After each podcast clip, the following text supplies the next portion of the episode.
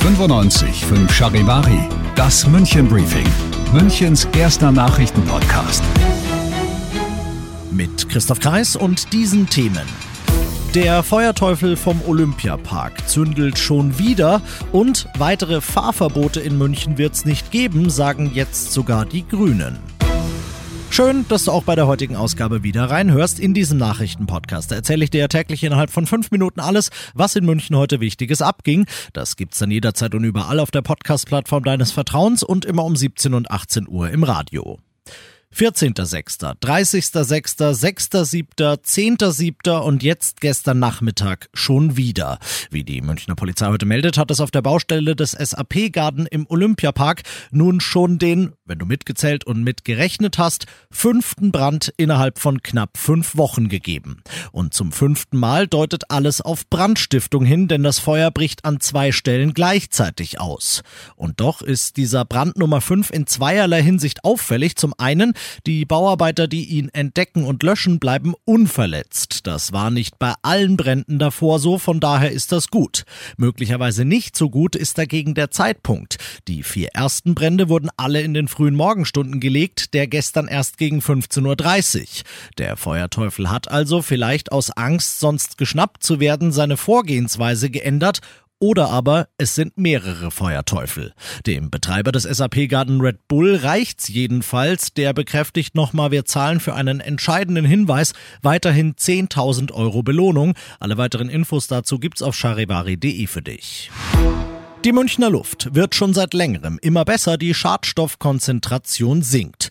Unter anderem die CSU im Stadtrat hatte deshalb schon längst gefordert, die geplanten Stufen 2 und 3 des Dieselfahrverbots auszusetzen. Die Grünen hatten da gebremst, sagen heute jetzt aber, jupp, die können wir uns wirklich schenken.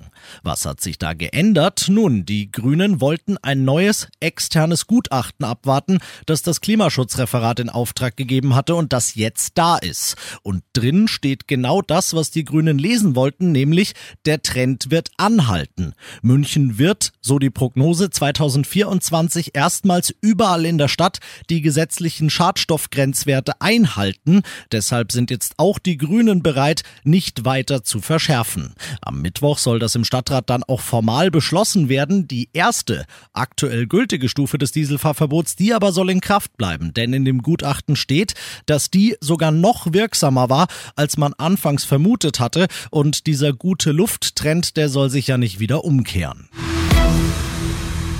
Du bist mittendrin im München Briefing und du kennst es ja nicht anders. Nach den ersten München Themen schauen wir, was war in Deutschland und der Welt heute wichtig. Zwei Tage intensiver Suche waren für die Katz, aber nicht wie gedacht für die Raubkatz. Denn in der Region Kleinmachnow südwestlich von Berlin war gar keine Löwin, sondern wahrscheinlich bloß ein Wildschwein unterwegs. Davon gehen Experten und Kleinmachnows Bürgermeister Grubert aus, Charivari-Reporter David Riemer. Viele zwischen Berlin und Brandenburg können nun wieder unbesorgt im Wald spazieren gehen. Behörden und Polizei sind sich sicher, es gibt keine Gefährdungslage mehr. Auch eine Analyse eines Videos hat ergeben, dass darauf wohl keine Löwin zu sehen ist, sondern wahrscheinlich ein Wildschwein. Heute hatten sich immer mehr Experten skeptisch geäußert und zweifelten die Löwentheorie an. Der Bürgermeister von Kleinmachnow Grubert hat die groß angelegte Suche nach der mutmaßlichen Löwin trotzdem verteidigt. Die Gefährdungslage war so, dass der Einsatz der Polizei gerechtfertigt war, sagt sagte er. Und das noch zum Schluss. So, was willst du dieses Wochenende? Du willst, nehme ich zumindest an, was Schönes für die Ohren, was Schönes für die Augen, was Schönes fürs Gemüt. Na gut, dann sollst du von all dem auch ein bisschen was kriegen. Ohren, da kann ich dir wärmstens die Bayerische Staatsoper empfehlen, die am Sonntag mal ausnahmsweise kein kleines Vermögen, sondern gar nichts kostet Oper für alle auf dem Max-Josef-Platz mit einer Aufführung von Verdis Aida ist komplett for free.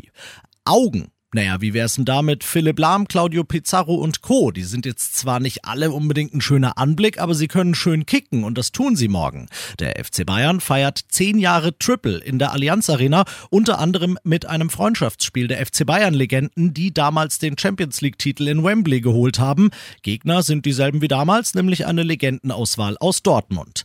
Und dann wäre da noch Gemüt. Nun, Otto wird morgen 75. Und um den Ostfriesen zu würdigen, gibt's im Buchheim-Museum in Starnberg morgen einen kostenlosen Workshop für kleine und auch für große Kinder, wo du lernst, Ottifanten zu zeichnen. Wenn einem da das Herz nicht aufgeht, dann weiß ich auch nicht.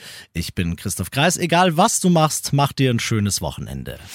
95.5 Charivari, das München Briefing, Münchens erster Nachrichtenpodcast. Die Themen des Tages aus München gibt es jeden Tag neu in diesem Podcast. Um 17 und 18 Uhr im Radio und überall da, wo es Podcasts gibt, sowie auf charivari.de. Spring? Is that you? Warmer temps mean new Allbirds styles. Meet the Superlight Collection, the lightest ever shoes from Allbirds, now in fresh colors. These must have travel shoes have a lighter than air feel and barely there fit that made them the most packable shoes ever. Plus, they're comfy right out of the box. That means more comfort and less baggage. Experience how Allbirds is redefining comfort. Visit allbirds.com and use code SUPER24 for a free pair of socks with a purchase of $48 or more. That's A L L B I R D S.com, code SUPER24.